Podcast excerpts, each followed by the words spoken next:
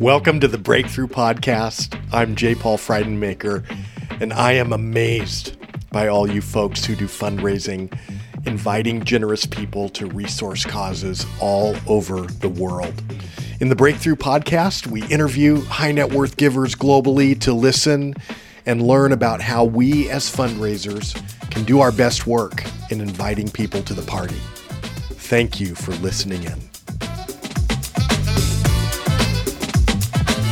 All right, our guest today is Greg Baumer. Greg and his wife Allison reside in Nashville, Tennessee with their children, Grant, Leah, Marshall, and Maya. And Greg and Allison have chosen to dedicate this episode to one of their favorite nonprofit causes, Corner to Corner in Nashville.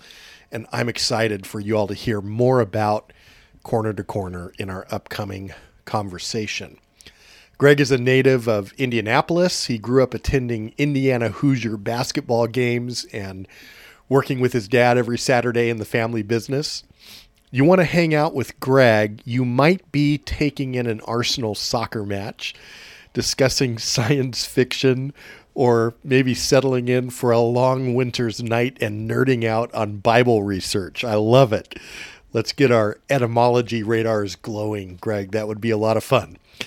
It was uh, while taking a course at Harvard Divinity School that is called God and Money that Greg began to think deeply about the intersection of faith and finance. Greg is currently working on a number of startups in the healthcare space. Before that, he was the chief growth officer at a startup in Nashville, which was acquired in 2020. So he's got a passion for generosity. He's a co author with our buddy John Cortines of the book God and Money How We Discovered True Riches at Harvard Business School. And then another book more recently called True Riches What Jesus Really Said About Money and Your Heart. He chairs the board of Generous Giving. He also serves on the boards of Bible Project and the Signatry's Nashville chapter.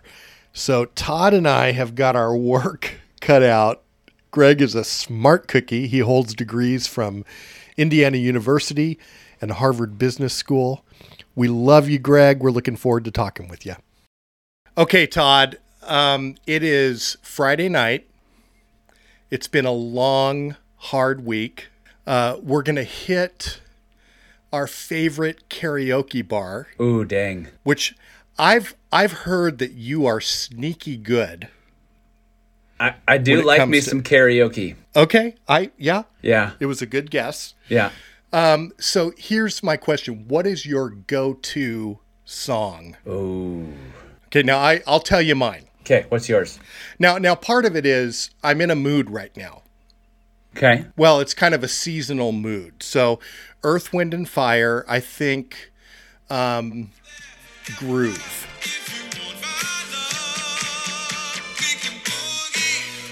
Would okay. be my song. Let's groove tonight. I would get up there. I would crush it. See, so. I, I, I, like Jerry Lewis, so I can go plenty of songs there. But oh. right now, my jam Wait. is.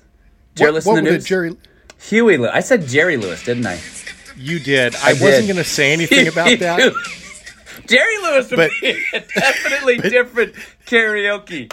Woo, Jerry Lewis in the news. This be a um, fun podcast. You heard it here first. Yeah. That's right well, listen, uh, sure. Todd, good to be with you again. and we are excited to have a good friend, a relatively new friend of mine, an old friend of yours. Yeah. Greg Baumer is with us. Greg, welcome to the podcast. Guys, thanks so much for having me. Excited to be here. Glad to have you, man. Absolutely. What is your go to karaoke? The song that I, if I do need to sing in public, then the attendance at the bar will decline. so I have to be cautious about that. I do um, right. prefer singing the Indiana University fight song. Uh, you can okay. usually you can usually oh, get okay. some some fellow Hoosiers to Not shout West Lafayette then. Uh, especially yeah. in West Lafayette. uh, uh, it's one of the ways I make friends and influence people. I love it. you kind of strike me as a, a Bublé kind of a guy. Like I think you could lip sync Bublé and pull it, it off. It, th- those smooth melodies just flow off my tongue. That's right. Well, Greg, um, so fun to have you with us. Thank you for taking the time. Um, so just tell us a little bit about yourself, your family, where you live, and what's keeping you busy. yeah, days. super. So uh, I am married to Allison. We've been married 14 years. We met in college. Um, I attended Indiana University, as one might guess. Uh, from my prior comment, we have four kids nine, seven, four, and one. Uh, two boys, two girls. We live in Nashville, Tennessee now, uh, where we've been for about eight years, and uh, we love it here. So I resonated, Todd, with your Stapleton pick.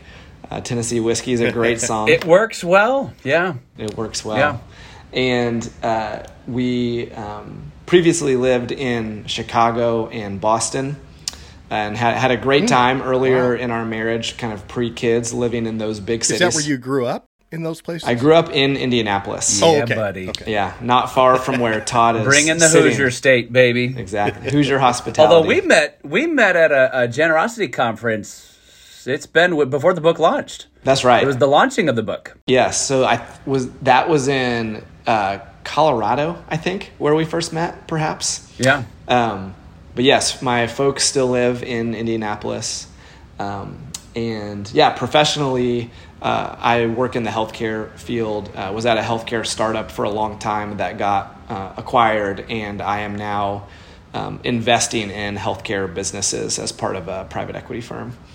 Um, and then uh, otherwise, spend a lot of time uh, in the area of biblical generosity. Uh, so, very involved with generous giving, um, where I serve on the board, which is a huge privilege. Uh, just love getting to see the work that the team does to spread the message of biblical generosity um, and uh, love getting involved here in Nashville uh, as well uh, in, in b- doing kingdom work uh, whenever God opens the door yeah, to do so. For real.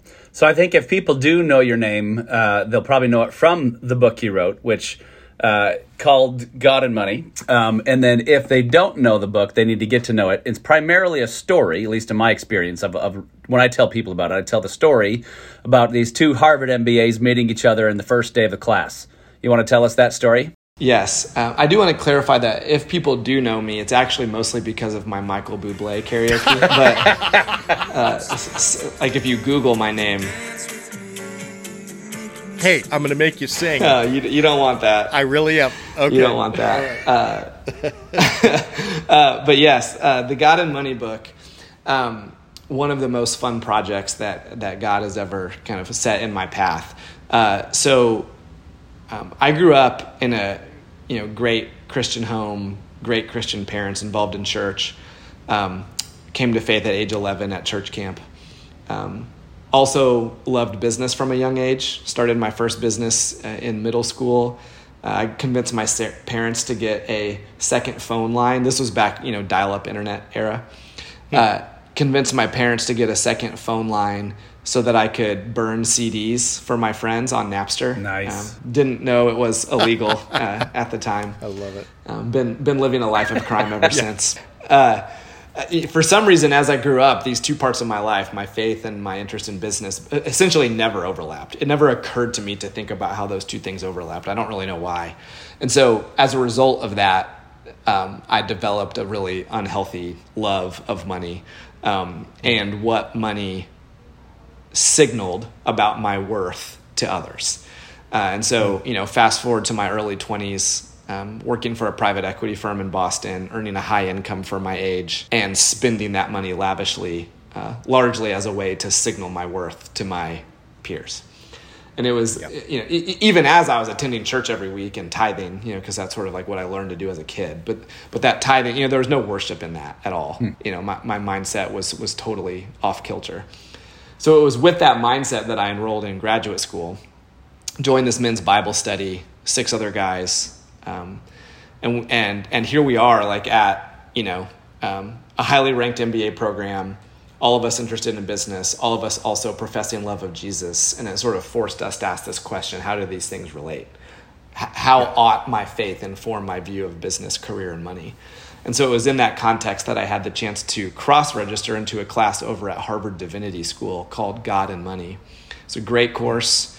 Uh, my good friend John and I had the chance to write a paper on uh, how we would try to be wise stewards if we were ever blessed with more financial resources than we needed. We read the whole Bible front to back, everything it uh, has to say about money, 2,350 verses.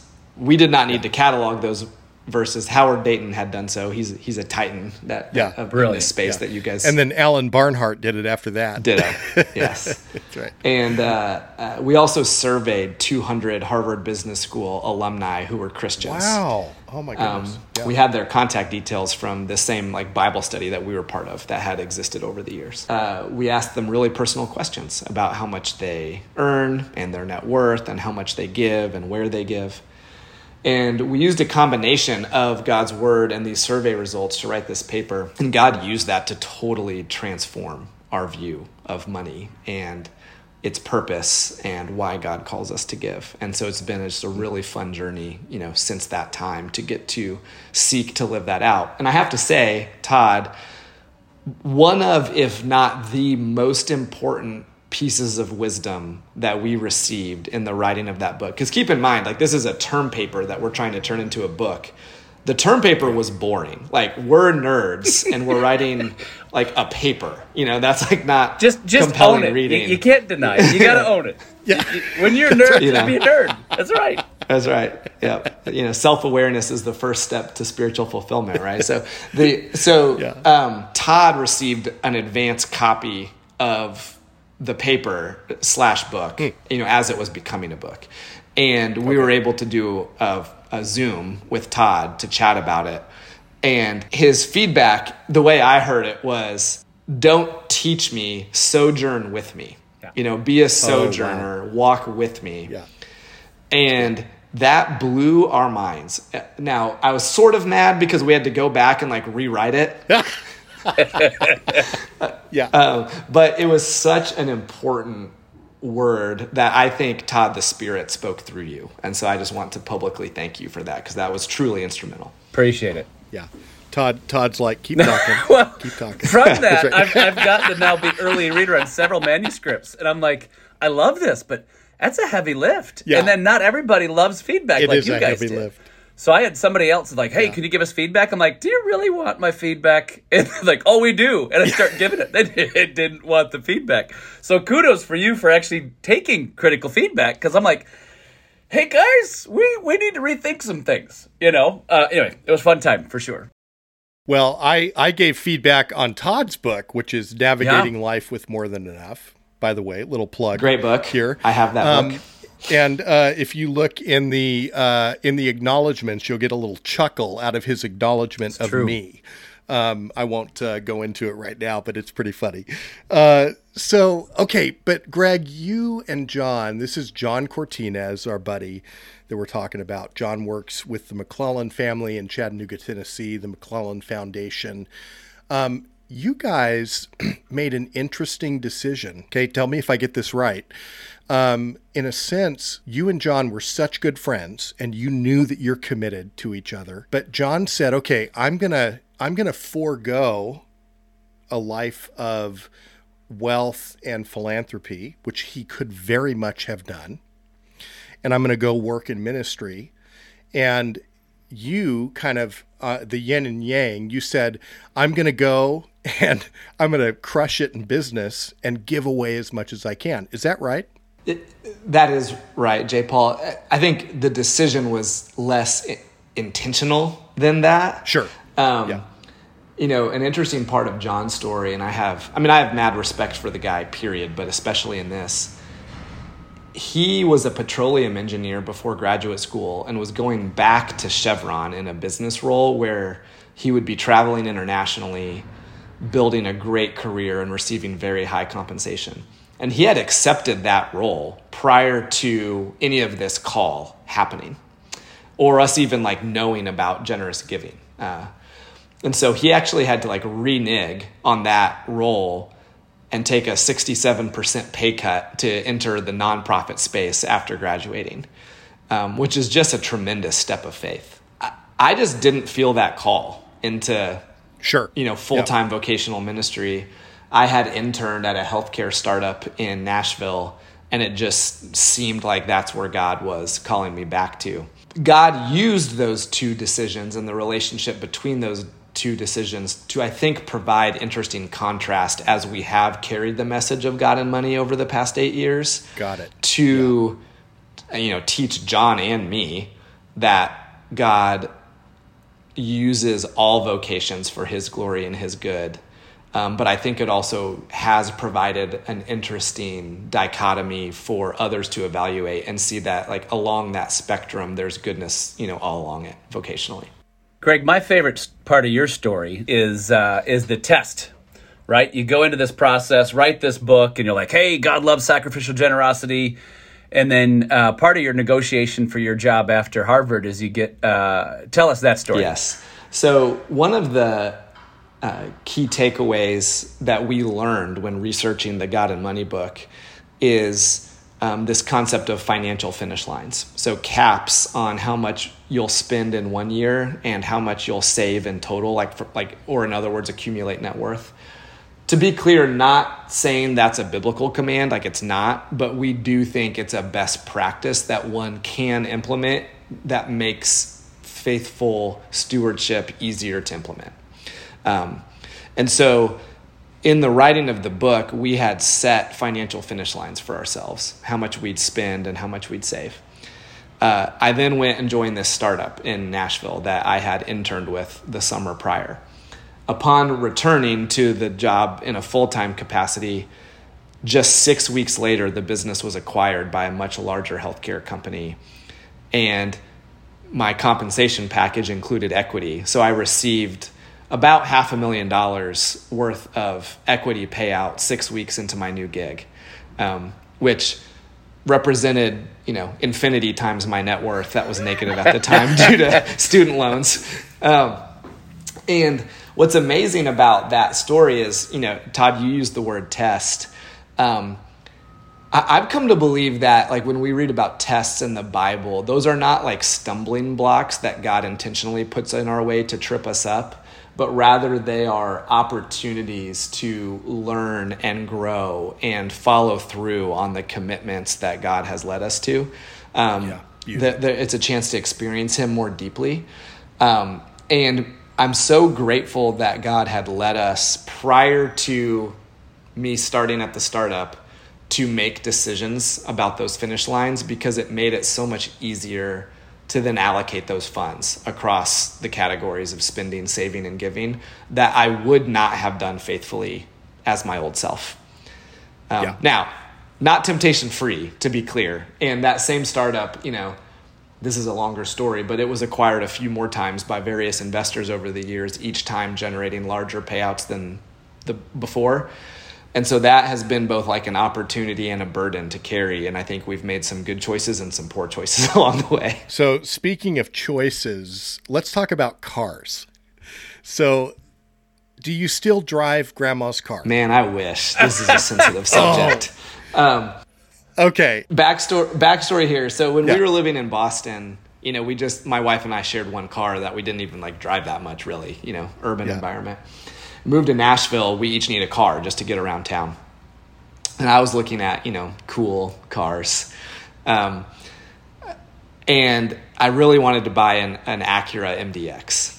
Um, and, and even that, just like, there's like a stench of like faux humility about my mindset, even with that. Cause I was like, it's not a Mercedes, you know? it's like, I mean, it's so, so stupid looking back. But even the, you know, I thought the Acura was like not as bad as a Mercedes. You know, I mean, it's so arbitrary. But anyway, Allison was like, "Why would we spend that much on a car? Like, do is that really the best decision?" And and that's not to say there's anything bad about having a nice car, but just where we were at, that's like wasn't faithfulness for us at that time. So after I, you know, stopped pouting and agreed with Allison on that point, I remembered that my grandmother had a 2002 Mercury Grand Marquis sitting in okay, her garage. So just pause for a second. Hashtag boss. okay. Like I could picture Greg putting on a pair of aviators, hopping in that bad boy, and just like thumping down the road. It Floats is like so- a boat, baby. That's right. It was awesome. Yeah, it did float like a boat. Todd, you're right. And this is so funny that it was my grandma's car because it also had tinted windows. so yeah, it was pretty fly. Um, It was totally. Uh, so I drove that car. Um, by the way, funny story about that. You know, my, my grandmother, she couldn't drive anymore. Um, hence why I could take the car. And um, I went, you know, up to her house and sat with her for like several hours to catch up, you know, because I was like, had just moved back from Boston. And we had a great conversation. You know, she was aware that I was taking the car. I drove the car, you know, away from her house that day. And then the next morning, she calls my dad in a tizzy and is like, "Someone stole my car." I'm like the, Just- the fact that you had to say she knew I took it. I'm like, uh oh, yeah. That's right. yeah, it was So- pretty funny. All right. The other thing I think that's fantastic about your story related to that is you made a commitment to not do this generosity journey alone. In fact, made this commitment to this board of directors for life. Is that the best phrase? You got it. How, how did that Yeah, great. start? How did that form? Why? Yeah. So I mentioned previously that um, in grad school, I was part of this men's Bible study with six other guys. And uh, part of the program um, at my grad school was you would meet with what they called a discussion group for an hour every day before class. In theory, to talk about the coursework for that day. But our Bible study, we were like, let's be our discussion group too, so we can meet every day. And you know, maybe we talked about the coursework a little bit, but mostly we talked about you know faith and other fun things.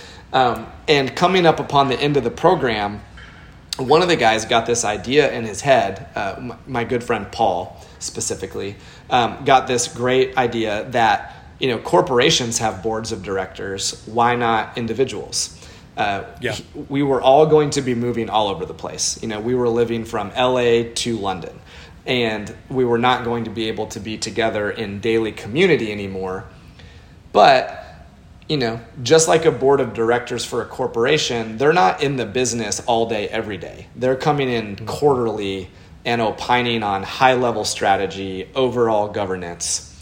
So, what analogy might there be to living a faithful Christian walk um, as a son of God, as a father, as a husband, uh, as an employee and community member?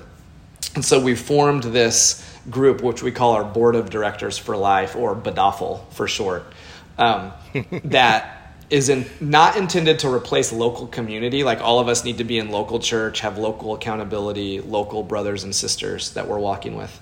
But we also have this higher level group that we can bring bigger issues to and get an objective third party perspective on uh, by people who know us and love us.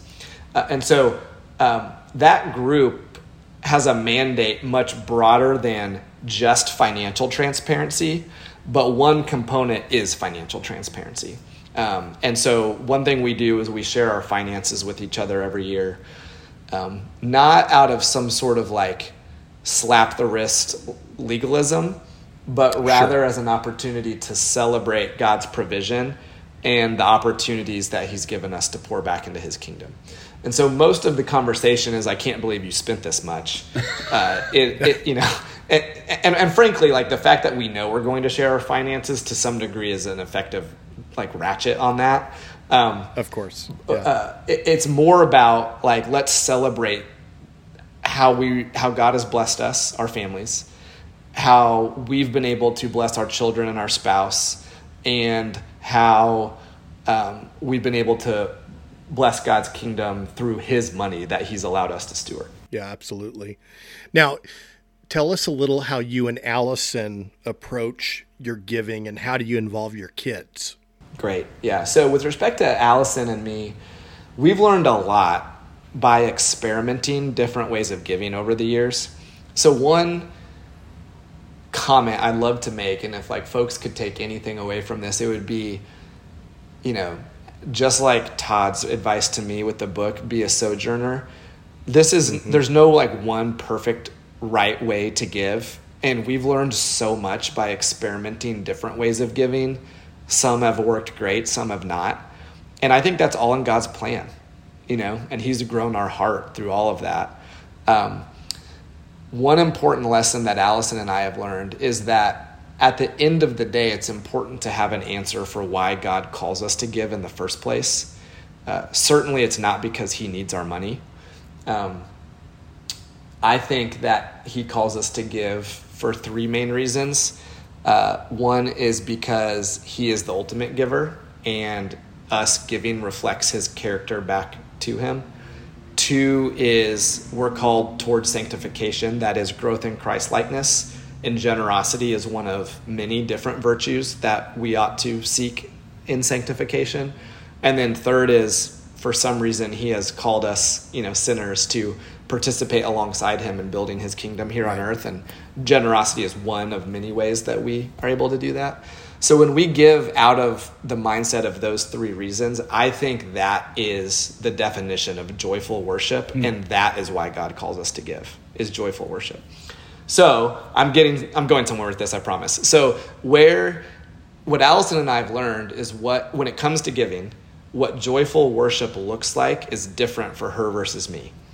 Uh, okay. Um, kind of yeah. like the love languages book, which is fine. Which is fine, yeah. right? Yeah, exactly. That's what we've learned. You know, I think yep. like I love my spreadsheets. Like, like that is my love language. Is like Excel.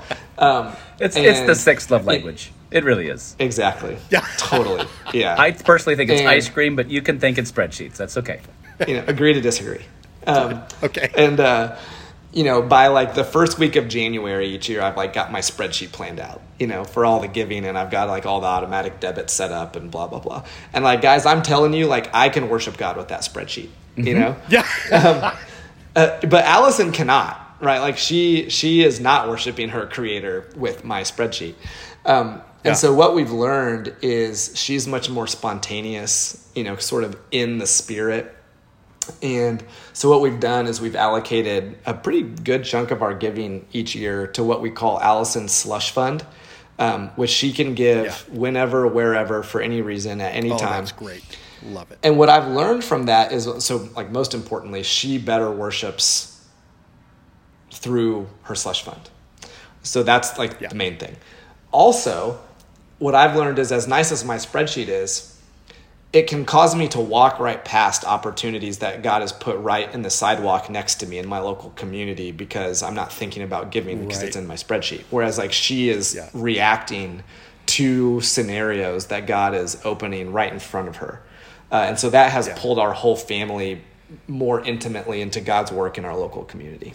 I don't want to distract you too much, but I do have a pivot table that you're going to be over the moon about. I can't wait to see it. I'm now distracted. That's all I can think about. I want to tease out some, some of the differences because I love the, the perspective that I, I got spreadsheets. My wife likes spontaneity, right? Uh, I'm sure that's never caused a moment of disagreement or fight. but if perchance it had, would you have a story in that realm? Sure. I will say that, um, uh, you know, I'm so uh, grateful to be married to Allison for so many reasons. Uh, one of them, I get the sense after talking to, you know, hundreds of couples in this space over the past eight years that we do actually disagree less than like the median couple on these things, I think. Um, that being said, where where we tend to disagree is when we're not aligned on the underlying why for a gift. Um, okay. And so I think uh, it has been important to us to have a framework that guides our giving. Um, the framework that we choose to use, and by the way, like there's definitely more than one good framework, but um, you know, John and I studied all through Scripture and tried to bucket any time God called the people to give to something. We tried to bucket them and we came up with three main buckets. One is serving the poor, two is spreading the gospel, and three is building the church, aka discipleship. Um, and so we try to bucket our giving into those three broad pillars. Again, there's like, you know, there's other ones too. And so as long as Allison and I are aligned on the why, it tends to be okay. Um, if yeah. we're not aligned on the why, that's where we can get off kilter. Okay, so uh, Greg, you know our audience are a group of truly amazing people all over the world who have committed their lives to raise money for causes all over the world. And uh, and as great as that is, this is my tribe in a sense because my whole career is in fundraising. Um, we don't always do the best job of making our approaches and doing our asks, and I point four fingers at myself. So you can change names and faces, but tell us about an approach that just didn't really go well. And then, you know, maybe tell us one where you and Alison kind of went away from it really feeling blessed, even if you didn't decide to give. Yeah, sure thing. I'll start by saying that I'm so grateful for the work that this audience is doing because it's hard yes. work. It's emotionally heavy work um, that I bet a lot of people don't realize that.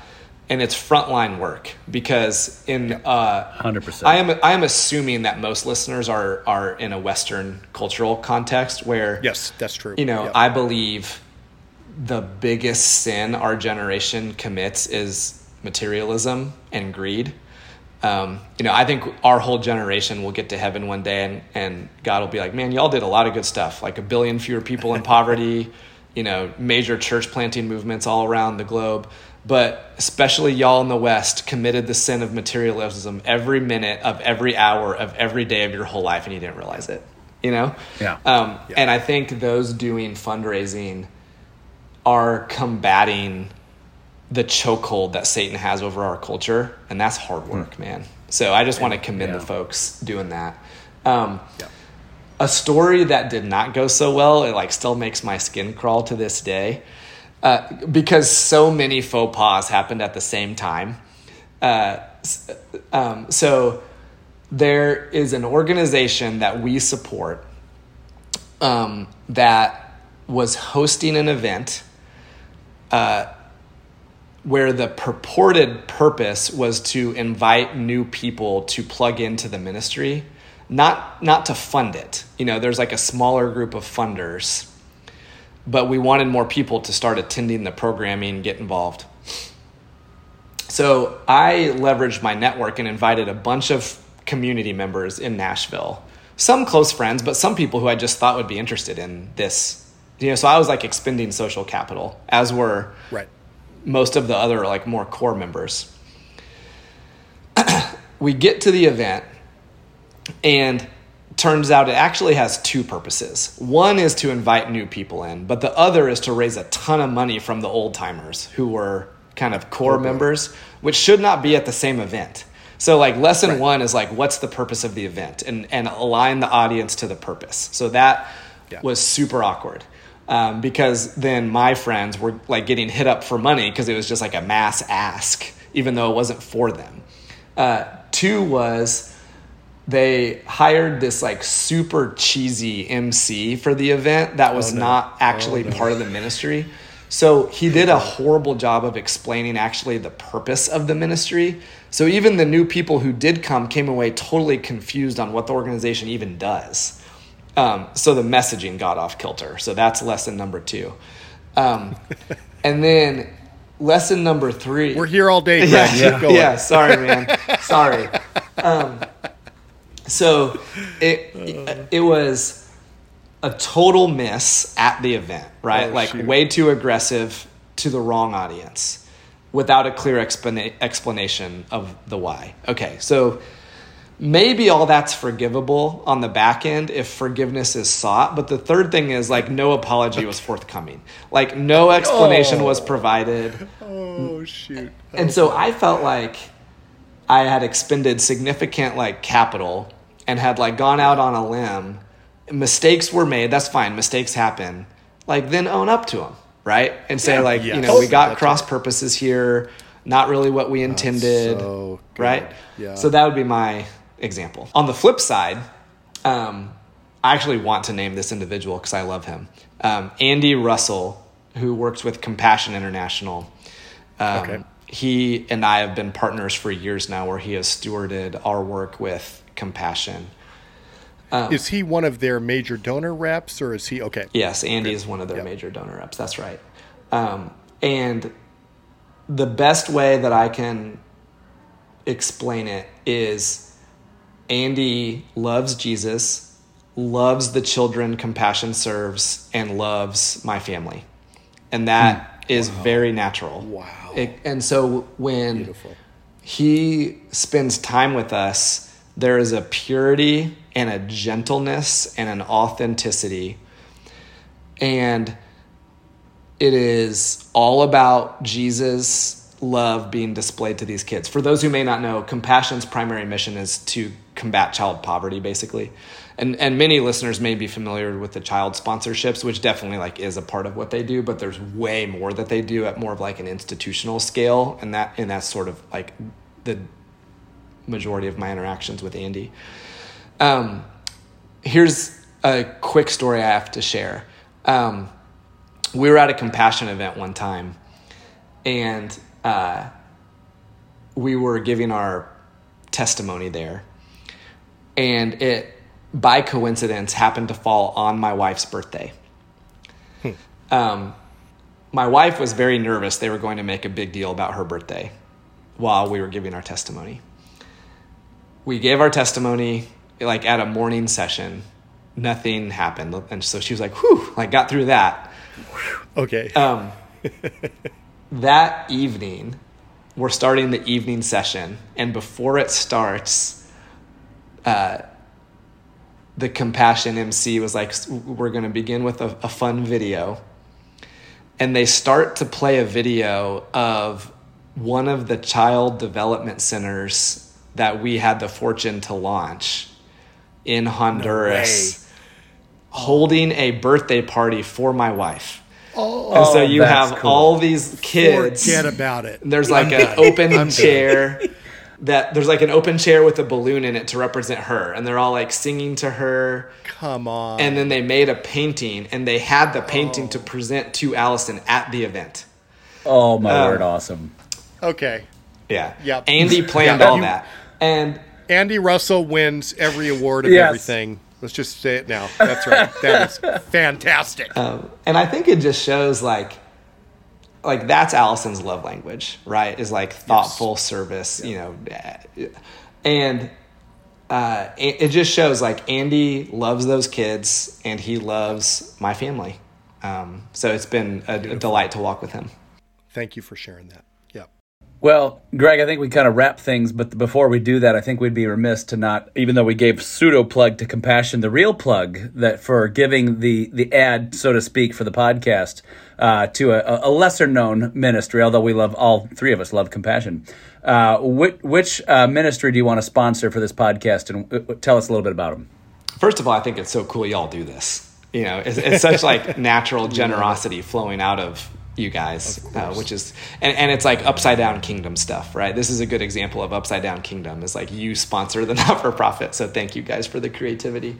Um, a ministry that I would love to plug is one local to the Nashville community that I'm very excited about right now. So, um, a belief that uh, I have that I share with this organization, which is called Corner to Corner is that um, entrepreneurship is a major contributor to community flourishing. Uh, and it turns out that the rates of entrepreneurship for minorities significantly lags uh, the rate of entrepreneurship in the Caucasian community. And so, uh, Corner to Corner has uh, launched an initiative in Nashville um, to launch 10,000 minority owned businesses over the next wow. 10 years, uh, which would have hmm. a transformational impact on our community, on our neighborhoods. And uh, by infusing um, a fantastic entrepreneurship program and ongoing mentorship program with the gospel, we can, I think, make a multi generational impact on this city um, in a way that is fair and just uh, in, a, in, a, in a kingdom way. Will Acuff is the founder and leader of this organization and a spiritual hero of mine, and I'm really excited about what God's doing with the organization. Okay, we're going to take a break from our interview with Greg, and I have got a very special guest here, Will Acuff. Did I pronounce that right? You did, Will Acuff. That's right. Will Acuff. Will is the executive director of Corner to Corner, which, as you guys know, Greg is wanting to feature for this podcast episode. So, Will, thank you so much for taking some time with us. No, glad to be here. And um, slight update: I am now the co-founder because we Okay. wanted to be community-led from top to bottom, and so we actually have a graduate of our program who is the executive director currently. Okay, and who is that? Uh, her name is Shayna Berkeley, and she is a very dynamic leader who has um, helped continue our kind of ambitious uh, impact goals. Beautiful. Yeah, I yeah. think we got it straight. So, yeah, so Will share with us just what's the vision of Corner to Corner, and and what are you all doing to try and make that happen? Yeah, so we are a faith-based nonprofit that exists in order to create um, bridges of opportunity, to create economic opportunities for our neighbors, right? Where they can flourish on their own terms. Um, and specifically, what that looks like is a couple creative and uh, proven programs um, that uh, build these bridges where the neighbor is the driving force, right, for their own growth. So, an example, um, our program, the Academy, equips underestimated entrepreneurs with the tools to plan, start, and grow their own small business, right? Becoming that economic engine for their family and for their neighborhood. Um, and we are now the biggest producer of Black entrepreneurs in the state of Tennessee. Wow. Um, and great. that, yeah, that program will have a $26 million economic impact this year into the neighborhood. Amazing. How many businesses? Um, so right now, around hovering a little over 900, but after our Okay. fall programming, we will cross the thousand mark. We are Really? super excited. Yeah. I love it. I love it. So, what are one or two examples of businesses that you that you talk about? Yeah, I mean, a great example. Um, back in early 2016, we had a, a, a guy come through the program who wanted to launch a restaurant, right? Okay. Um, and he said, Hey, I want to have this restaurant. Here's what it's going to be like. We said, That's amazing. Do you have half a million of upfront capital to get that started? And he said, No. And Yeah. we said, Well, neither do we, right? Um, but one of our core values is start small so you can start now, right? Right. Yeah. And so what he could do right then was catering. Hmm. And so he started learning how to build his business, figuring out which recipes worked, doing his back office stuff, right? All the nitty gritty. Right. He did that month over month, year over year, 2016, all the way up to fall of 2019 when he launched his first brick and mortar, right? Huge okay. deal. Yeah. And then we all know what happened next. COVID hit, right? Yes. Um, and 41% of Black owned small businesses closed permanently during Whoa. COVID, right? Yeah. Like massive hit. Um, and I got a call from from this gentleman. His name is Marcus. In the uh, spring of that year, spring of 2020, um, and it was one of those phone calls where you know your heart just drops because you think, "Oh, this is going to be that news," you know. Um, he couldn't make it, right? And instead, he was calling to say, "Hey, what I learned in the program about how to pivot, right, and what I learned from doing catering has made me excellent at takeout. We are killing it." He's Mm. like, we're like we're doing Uber I Eats orders all day long, um, and he was calling because he wanted to donate the cost. You're to get kidding five, me. No, to get five more entrepreneurs in the program.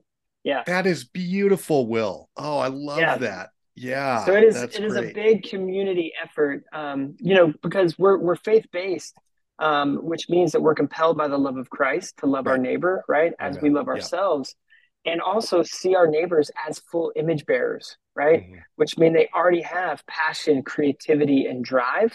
Mhm. We don't have to give them those things as a nonprofit, right? God already did that work, Yeah. right? We have the far easier work of just figuring out these bridges to opportunity so they can express what God has already done.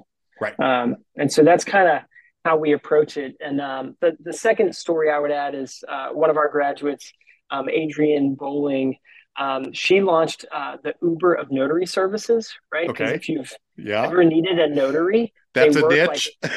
right? Yeah, it's like, hey, you work every three weeks for 17 minutes. You know, like that's my experience going going to the bank for a notary.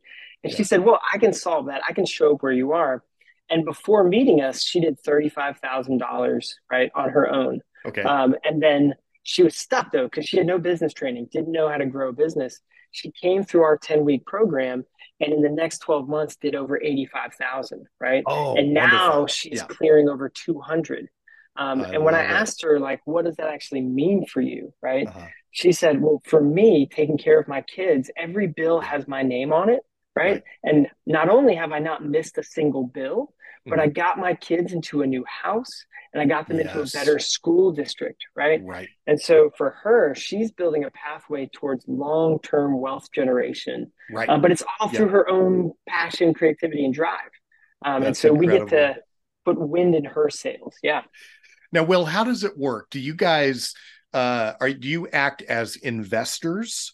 Where you actually take a small equity in these businesses or how does how does it all happen what's the business model yeah, no, great question. Um, so the academy has kind of two phases. The first is that 10 weeks in the classroom, hmm. where we're going through a nationally recognized curriculum that we licensed.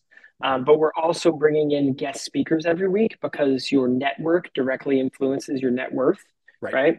So it's important that you know a lawyer and a professional marketer and a bookkeeper, yeah. right? Um, so we're doing that kind of tactical work, and that is all I should say, led by graduates themselves. Oh, good. Um, yeah. So it's community led, and then it's community located.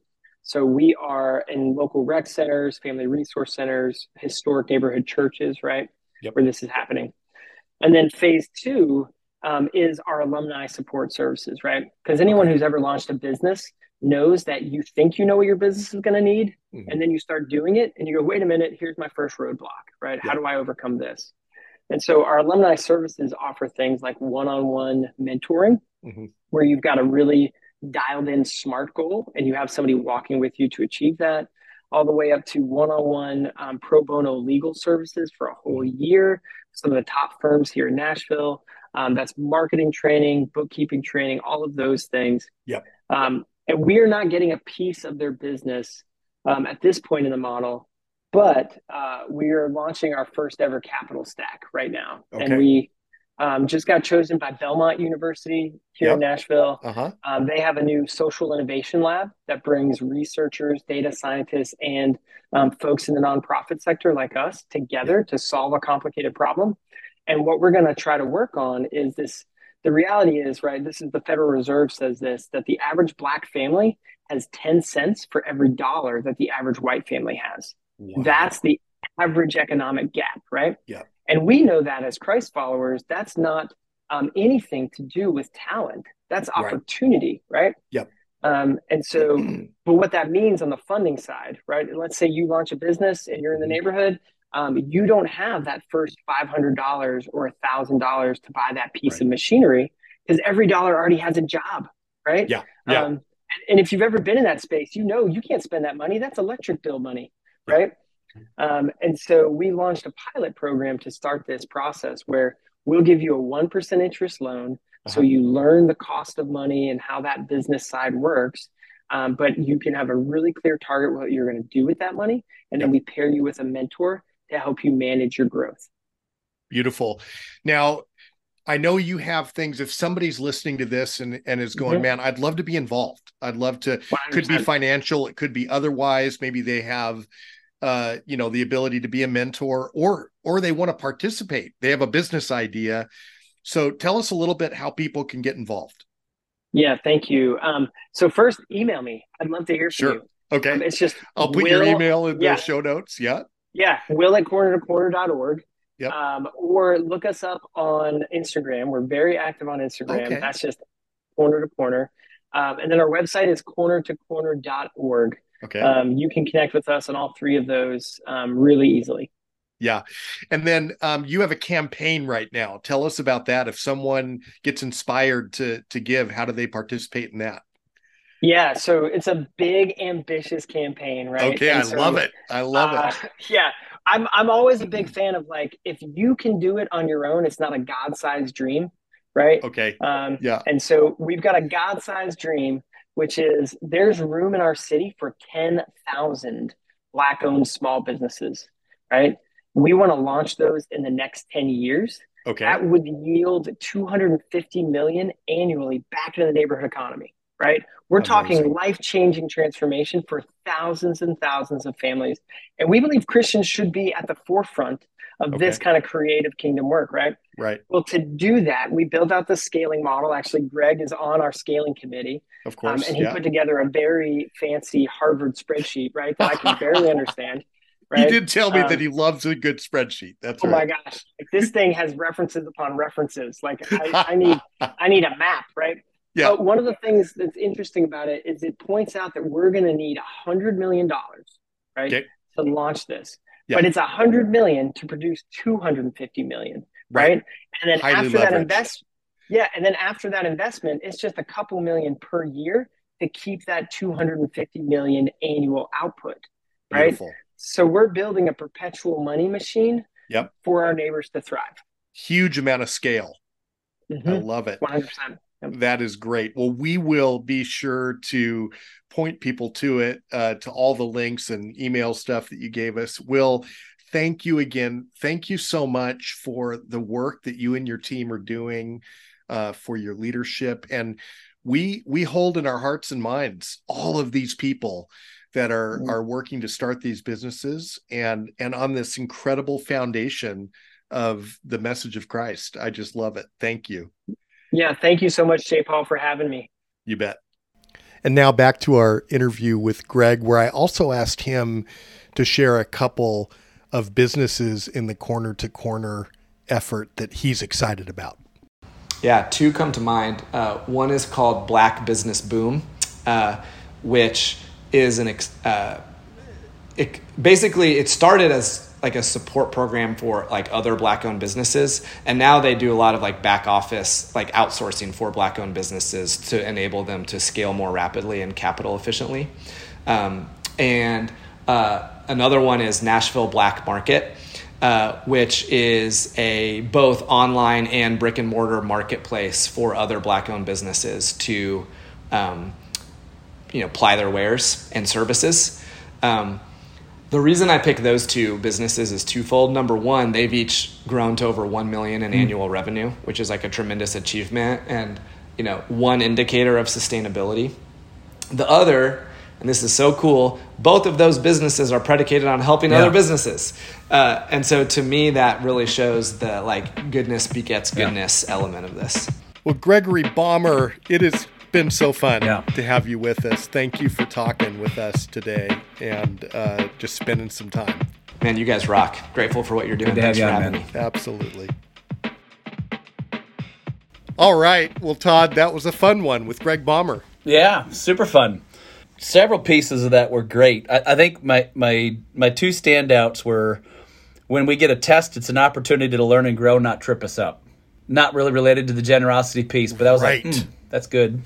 I love that one. Yeah, because I I mean I sort of grew up that way. Like, okay, looking yeah. looking over my shoulder around the corner, going, okay, what's God gonna do here to make me yeah. make me sin? You know, I grew up a good Nazarene. it's so. confession time. Um, I loved that one, and then I, yeah. I loved his story because he's like, hey, I'm expending social capital, which I think is the other piece in fundraising we often forget about. Um, it's all about the dollars, which fine, but the the connecting people to get those dollars you got to put yourself socially out there to get those dollars in. And that part is less talked about than the brass tacks getting the dollars. Do you know that i think that sticks with me. And as a fun as somebody who has spent my life talking to people yeah. like greg to encourage and inspire them to expend social capital my heart sinks yeah. when i hear that story because you listen, Greg was really clear. He was like, okay, the event was kind yeah. of a disaster. But he he said it one or two or three times. Hey, mistakes happen. Yeah, totally. Mistakes happen, but own up to it. Just come and talk to me because I expended social capital and that's not nothing. Like, you know, I kind of sometimes I look at that and I go, that's as much a major gift to the organization as if he had shelled yeah. out 100k. So really, really big, big point there. And I, I, I think this. What I would say, Todd, is I when somebody connects me or when I connect somebody. Let me speak to the first one. When somebody, when I connect somebody, I love to hear back from them how that connection went. And when they connect me, I always try to make it a point to get back to them and say, hey, you know, Greg, thank you so much for connecting right. me to Todd. Great conversation. I think some good things are going to happen and you you really catalyzed that. Yeah. Thank you for that. That is so yeah, important. totally agree. Um, which again, that was lacking in that in that story. Um, the other thing I love, and I don't have a clear thing to point to, but I love um, Greg's articulate, kind nature of hey, there's more there's more paradigms. Hey, we, we have a paradigm. This is ours. It's given to the poor, given to gospel, build the church. There's other yes. Ones. You know, hey, well, there's this, and and yeah, generosity right. is an important thing. It's not all of them. You know, I, I love the fact that he has yep. his frameworks, he has his spreadsheets, he thinks through stuff clearly in that logical spreadsheet format. And some of those times, those people that are um, thinking that way think everyone should be that way. And he's like, hey, this is one. This That's is mine. Right. This is it. A winsomeness about him to just enter into that, which is, is totally Greg. But yeah, very fun. That's right. Yeah, a winsomeness yes. and a humility. And by the way, we, we probably already said it. Go oh, grab absolutely. this book. God and Money. God and is Money. Yes. God and Money. Uh, they have a second one as well God that is money. also it very is so good. good. God and Money is by far my favorite. Yeah. We'll put links. we'll put links in there as well as link to Corner to Corner. And hey, so Todd, have you seen the car? Have you yes. seen the Mercury? Well, it's actually in, uh, for those who want to see it and have been to a jog recently, uh, Journey Generosity, Greg and Alison's story is in there where you get to see the car. Yeah. It is. Yeah. I'm going to put a link to that in the show notes because yeah. it is so fun. And, and, probably the best part of that is you get to meet Alison. She is she's fantastic. an amazing woman, and absolutely, Todd. Um, once again, that was a just one. a blast to do this with you. And hey, get this, I am in the midst of schedule. Well, let me correct that.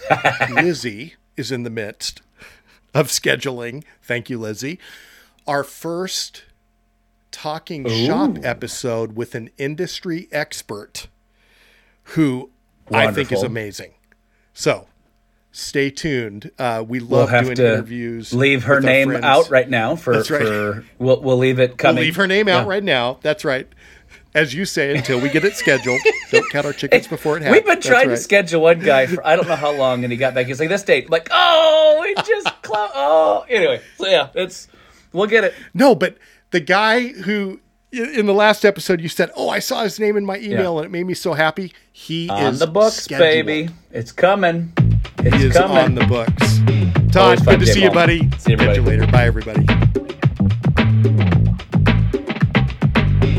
Breakthrough Podcast is produced by myself, J. Paul Friedenmaker.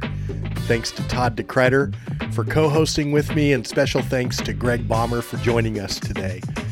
We are grateful to dedicate this episode to Corner to Corner. Check out the links in the show notes, including where to find the books that Greg and his friend John Cortines wrote on God, money, and true riches. Finally, a big thank you to Lizzie Morales for her assistance on booking guests and coordinating schedules. May you all break through to radical generosity in your efforts to invite people to join your cause.